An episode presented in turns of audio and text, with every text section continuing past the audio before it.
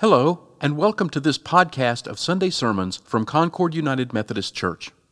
We hope that you'll find this message to be meaningful, insightful, and a refreshing part of your daily walk with God. Please feel free to share this podcast with family, friends, or anyone else who might benefit from it. This podcast is part of the digital ministries of Concord United, and we are grateful that you have chosen to experience worship and God's Word with us. For more information about Concord United and its ministries, please visit our website at concordunited.org. Okay, a couple of quick things before um, I have a few words to say, uh, and that is one, we're going to be having Holy Communion. And there are a couple of things to say about that. Uh, well, there'll be a, four stations one here, here, here, and here. And no one's going to come and get you. There aren't going to be any ushers. You'll just come to the one that seems to be the one closest to you. No pushing, no shoving. Just remember kindergarten and everything will work out great. We have plenty of bread and juice, and we'll, and, you know, we'll just call Uber Eats if we run out. We'll get some more. It's not a problem. Um, but also, the, the, and if someone will tear a piece of bread, and, and if you'll just hold your your hand like that, they'll drop the bread in your hand, and then you'll be given a little cup of juice. So, no problem. The other thing is there is gluten free right here. If you need that, gluten free uh, elements right here, you can. That's self serve. Um, and then just one other thing before I get started, and that is that uh, this has been a wonderfully rich worship service, and there's every possibility that we may not be done by noon, and that's okay too just let it go. The buffets will still be open. There'll be plenty of food for everybody uh, wherever you go for lunch today. Uh, we'll try to get it all done, but uh, we don't want to hurry through these, these important moments in the life of our church, and particularly our time at the table. But what I do want to talk about for a few minutes is a concept that I learned a long time ago. Uh, it's, a, it's, a, it's kind of a concept of business, uh, and it's called added value or value added. Sometimes you can hear it both ways. And the first time I ever heard the term, I was working at a, a little radio station. We played country music, and we were in a little town, a relatively small town. And when you're a little radio station playing country music, things are really difficult because there's WIVK, and everybody listens to WIVK. And it will come in, I believe believe, on any desert island anywhere in the middle of the Pacific on a rock if you pick it up and just listen to it. So if you if you also play country music in your little town, most people are listening to and we understand that. We still have to make a living. So so our it, it was hard to sell advertising. So our general manager had this great idea. We're going to we're going to add value to our commercials, and we're going to give everyone a free live broadcast if they buy a certain commercial package. And to kind of up the he, he bought this old Jeep and he had somebody design a cowboy hat to go on top of it, made out of canvas. And the fact that it was supposed to be this big 10 gallon cowboy hat, but the fact is, it looked like it looked like the nipple off of a baby bottle. I mean, and people, I mean, people would talk people started calling it the nipple mobile because it was so embarrassing to have to go out in it. And that was supposed to bring people to these stores. So we started doing these remote broadcast uh, from this local chain of convenience stores in this little town. And hey, it was value added for the station. They made extra money. It was value added for the store. They supposedly it drew people, though a lot of times they told us, don't, don't bring that Jeep. You don't have to bring the Jeep if you don't want to. It's okay. And for the disc jockeys, what we got out of the deal, free RC and all the Slim Jims we could eat. Now, let me tell you, I don't care how hungry you are or how young you are, Slim Jim only go so far and it's time for something else. So it really wasn't it really wasn't an added value for most of us. It was just for the ones that were making money. But but it's this idea of you add something to a product or a service to try to make a little more money for it or maybe get a few more clients to buy your product, whatever it may be. Well, God has an idea about added value when it comes to our lives, but, but the big difference is with God, there is added value for everybody. Whenever we live our lives according to His plan and according uh, to His, uh, his way of, of doing things, we not only add value to our life, but we add value to the lives of people around us.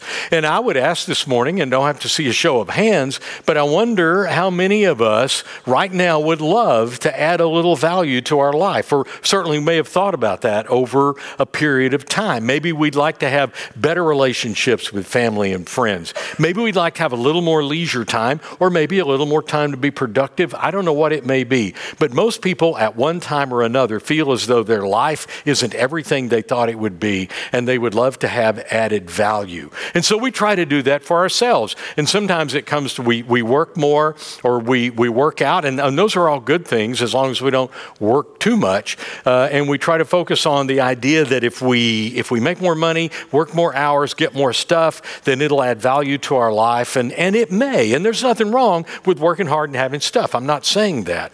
But but sometimes it doesn't get us where we need to go. And, and, we can also do some things that harm us as we're looking for added value in life. You know, social media can be an added value, and we can stay in touch with people we haven't seen in years. We can have our grandchildren, which is my favorite part of social media, at our fingertips anytime we want to check it out. But you know what else you can do? You can also lay in bed and lose three hours just like that, looking at TikTok videos and, and, try, and, and lamenting the fact that this person has 4 million followers and you, don't, you have three. And, and that's not adding value to your life, but, but people do that, and not just TikTok videos, but others. But you get the idea. So, so God has an idea about how to add value because God created us for maximum life. God doesn't want us living small. God wants us living large all the time according to the way He has designed us. And there's a way to do that, and He encourages us to do it. And um, there's one particular encouraging passage I want to read that comes from a book called Timothy, way over at the end of the New Testament. And it's a letter that Paul wrote to a protege of his, actually a young man that he was mentoring named Timothy. And Timothy had followed him into the faith and, uh, and was leading a, a, church in Ephesus, we think, a house church there. And Paul wanted to encourage him because things were difficult sometimes in those early days of the church. Uh, and as we will read, there were people teaching things that weren't really true, and it was leading people in the wrong direction. And Paul was trying to encourage him don't listen to them, but stay focused on two or three key things, and, and it will not only add value to your life, but value to others. Because here's the bottom line we can do whatever we want to add value to our life, but our life has added value the more we value the life of God in us.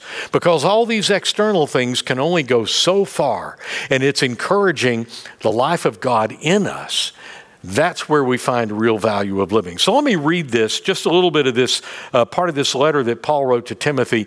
And it's important to remember that Timothy was young. You know, we don't know exactly. Maybe he was around 30.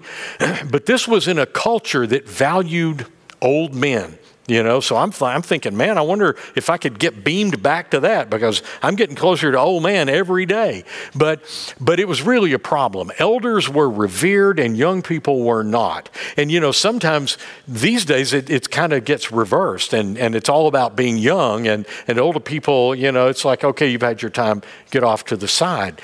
Um, but, but in Timothy's case, that wasn't so. And there were people pushing back on his leadership of the church. And so Paul wanted to encourage him. And, and let, me, let me read this to you uh, from chapter 4, starting with verse 6. If you point these things out to the brothers and sisters, he's talking about the people in the church. And by the way, these things, he's talking about some of these strange teachings uh, that were, for instance, uh, from some of the people who were Jewish converts to the faith, and they were insisting that men be circumcised. And you can imagine how that went over, but uh, and that was causing a lot of strife in the church, to say the least. Uh, and there were other teachings from uh, from pagans who were in the church that they were going back and bringing stuff out of some of these pagan religions, and it was confusing people and not adding value to lives, that's for sure. So that's what these things are. If you point these things out to the brothers and sisters, you'll be a good minister of Christ Jesus, nourished on the truths of the faith and of the good teaching that you have followed. Have nothing to do with godless myths and old wives' tales. And that's kind of what he was talking about, some of those teachings. Rather, train yourself to be godly. For physical training is of some value, and that's good for those of us who like to work out a little. But godliness has value for all things, holding promise for both the present life and the life to come. And hold on, godliness sounds like one of those unachievable church um, values, right? How can we be godly? Who can be godly? Well, it's not as hard as you think, and I'm going to explain it in just a minute. But this is where we find true value in living. This is a trustworthy saying that deserves full acceptance. That that's why we labor and strive because we have put our hope in the living God, who is the Savior of all people, especially of those who believe. Command and teach these things. Don't let anyone look down on you because you are young. Underline that. But set an example for the believers in speech, in conduct, in love, in faith, and in purity. Until I come, devote yourself to the public reading of Scripture, to preaching, and to teaching. Do not neglect your gift, which was given to you through prophecy when the body of elders laid their hands on you. Be diligent in these matters. Give yourself wholly to them, so that everyone may see your progress. Watch your life and doctrine, another key word, closely. Persevere in them, because if you do, you will save both yourself and your hearers. And that sounds confusing. Uh, it's like, wait a minute, only Jesus can save, right? And of course. But Paul, in other places, talks about working out our salvation on a daily basis. And what he means is, is if we live in into this salvation, if we have lived into this being saved, that is clearly oh, something only Jesus can do, then, then we begin to reflect that in the world and others see it and then they may be saved too. So that's kind of what, what Paul's talking about. So, so let's talk about two or three things real quickly that can be confusing in this passage that can help us, however, to find added value, real added value, value beyond just being, uh, uh, an, you know, a human being who's existing on the planet. That's not enough. That's not what God wants for us. Just breathing, just having a beating heart, just going through the motions of, of working and, and sleeping and working and sleeping, it's just not enough. God wants more for us, and we can have more. So, so let me let me say this right now. Godliness, let's start with that. That's how it happens. And I'm going to give you a couple of examples of, of, of what the, the, the result of that is. Godliness is reflecting the nature of the kingdom of God in daily living. And it's really as simple as that. And the nature of the kingdom of God, go back and read the beginning of the Gospel of Matthew. And when uh, Jesus is giving his Sermon on the Mount, he's talking about blessed are the peacemakers, blessed are those who hunger and thirst for righteousness, blessed are the, those who mourn and grieve. Uh, he's talking about how in the kingdom of God things are reversed and the last are first and the first can be last. And he talks about there's some thou shalt and thou shalt nots, but it's all sort of taking the Ten Commandments and going just just a little further with it. He says, Yeah, you've heard don't commit murder, but he's also said if you hate somebody, and if you use hate speech, to use a common, a current term, but if you go around slandering people and speaking hatefully of other people, it's the same thing, he says. And it's like adultery. So you've all heard don't commit adultery, but in, the, in, in that passage of Scripture when Jesus is laying out the contours of the kingdom. He's saying if you even look at somebody lustfully, you're already, you've already committed adultery. So, so the point of that is kingdom living is simply living the way God has designed us to live within some certain guidelines that will also will improve our life and will also improve the life of people around us. So, so he says physical training is of some value. And, and that's important because the physical training that Paul is talking about here comes from a Greek word. Our word gymnasium comes from it, but there was this cult of physical fitness, and we've had that at times in this country too. But this was a little darker and seedier than that in those days, back in the first century in the Roman culture, um, where parents would send their kids off to these gymnasia and, and they would be groomed and they would and their bodies were, were meant to, to look as good as a body can possibly look and they would slather them down with oil and they were supposed to be like little g gods and goddesses uh, from this physical training. And, and sometimes it got a little dark and a little ugly. And so what Paul was saying here is, uh, look, look, a little physical training, uh, you know, taking care of your body, that's okay, that's good, that's got some value. But there's much greater value in godliness, in living in a way that reflects kingdom values, because that's going to make your life better and it's going to make life better for the people around you. And, and we can all do that. You know, you know what you can do? You know what you can do to, to live out a life that people might think is godly these days? Be not, just be nice. Just be nice. You know, if somebody's teeing off on social media, you don't have to tee off on them. You can just ignore them, uh, particularly on Twitter, which is a real a, a, a, real kind of suck hole for that kind of uh, for that kind of activity where where people are just pouncing on people. Just let it go. And, and that's, that's godliness right there. Just don't be drawn into that. Be nice when people don't expect you to be nice. Love people who don't expect you to love them. And people notice that. They see that. And that becomes then added value for you because you know you're living into God's will for you. And it becomes added value for the people around you who are positively impacted by that. It's really not that hard if if we're seeking to live that out and living and, and to live that those godly values out in our life every day. And here's another thing that Paul talks about. He talks about um, godliness and the uh, godliness has value for all things, but it also this: what we believe will direct how we live. Down later in the passage, Paul says, "Watch your life and doctrine." Closely. And we hear doctrine and we think, well, that's just the church telling you what to do and what not to do. And that's really not what it is. The church is a place where we come and provides a support structure within which we can then grow into the life God always intended for us. It's not just a list of what to do and what not to do, but, but what we believe to be true will direct our life. If you are if you don't believe, if you don't believe that human beings should fly, then you're never going to get on a plane and you'll never be able to go to places and see places that you you could have otherwise seen. Now, that's kind of an over the top example, but we live out of what we believe to be true. And, and I've said this a hundred times before, so here's a hundred and one. But it's, it's, it's so important, and it's, a, and it's an example of what I'm talking about. The most important thing I have ever learned in my life, and many of you have heard me say this, so I'm saying it again. The most important thing I have ever learned, and I believe is the most important thing any human being can ever learn, is that God loves you. God loves you no matter what. It doesn't matter where you've been. It doesn't matter who you've been. It doesn't matter what you've done or what you haven't done, what you've said or what you haven't said, how good or how bad, how checkered your past may be, and mine is a checkerboard. I assure you, that doesn't matter. God loves you now, and He wants a, he wants a beautiful future for you. And I would have never known that if I hadn't read the Gospel of John. And I would have probably never read the Gospel of John if I hadn't gone to Middlebrook Pike United Methodist Church in 1988 with Lynn and Lauren. Christy wasn't born yet. And we decided to go back to church. If I hadn't gone back to church, I would have never known that. You know, Paul tells Timothy, um, uh, devote yourself to public reading of Scripture, to the preaching and teaching. In those days, a lot of people couldn't read, and there weren't many books. So someone had to tell them.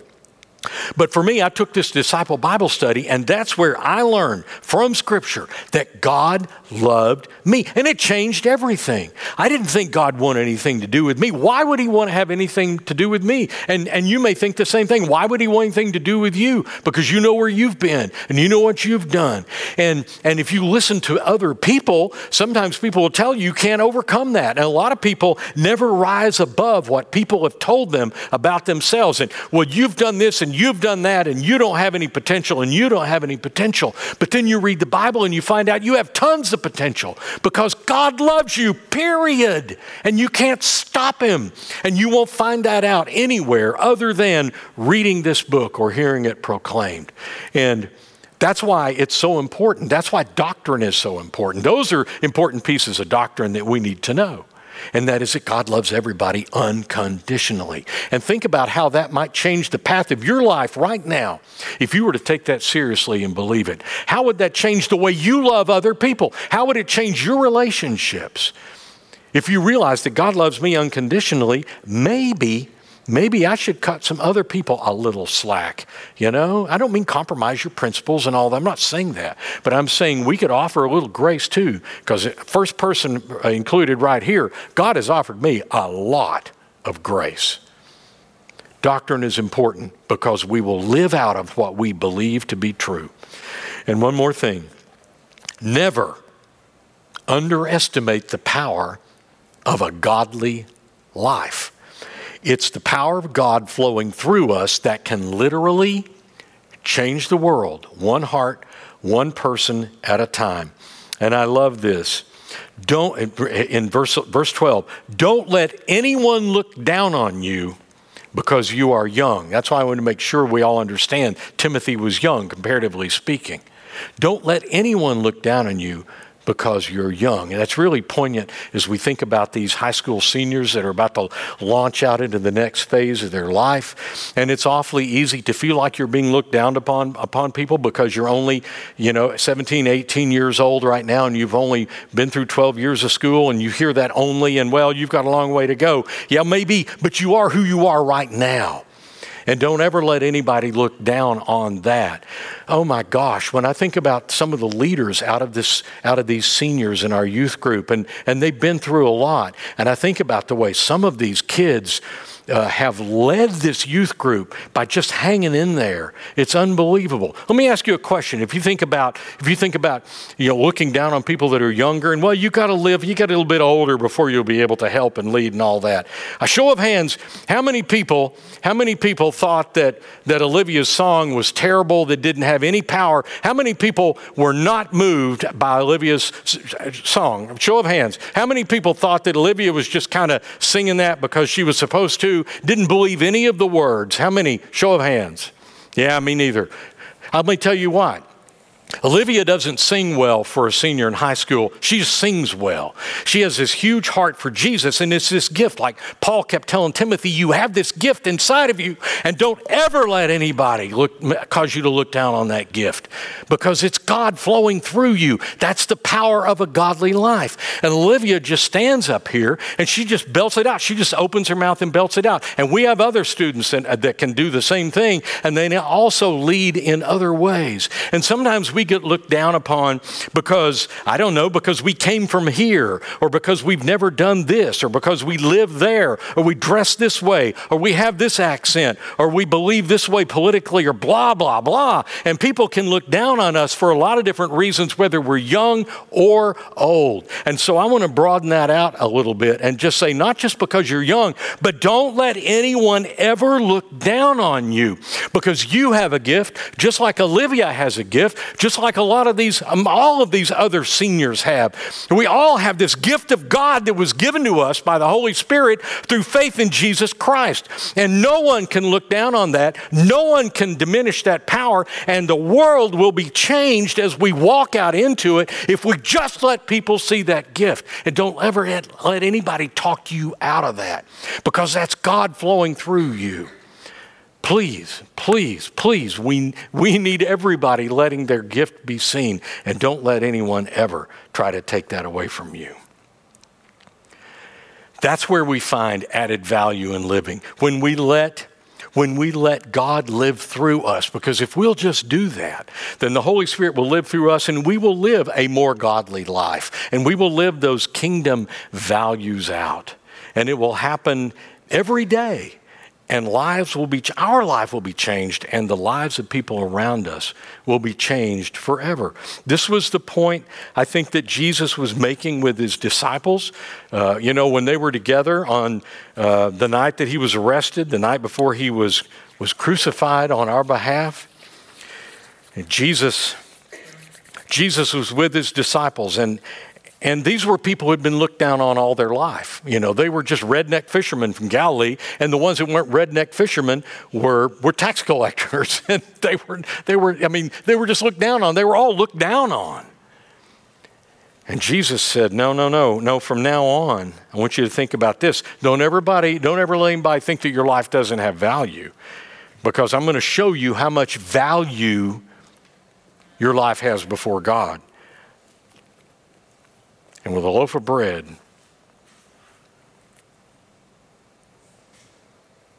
They started to see what he was talking about. He's going to give himself up for us. He's going to give his life up to show us the value our life has and to give us the power to live a life of even greater value. then he passed that cup This is my life's blood, he said. And I'll give it up for you gladly so that you can be filled with it. Talk about added value, for heaven's sake. So that you, so that you can live maximum capacity, so that you can have abundant life, not just in existence. That's what he wanted for his disciples. They needed it, and all the people that would be impacted by them needed it. You need it. Heaven knows I need it. We were built for maximum life. And if you think you're not experiencing maximum life, God wants to add value because you're so valuable to Him. So when you come to the table, I pray that you will think of this bread and this juice as reminders of how valuable you are to God and how by claiming that, it will add value to your life as you live it out into the world and you will add then value to the lives of people around. Let us pray.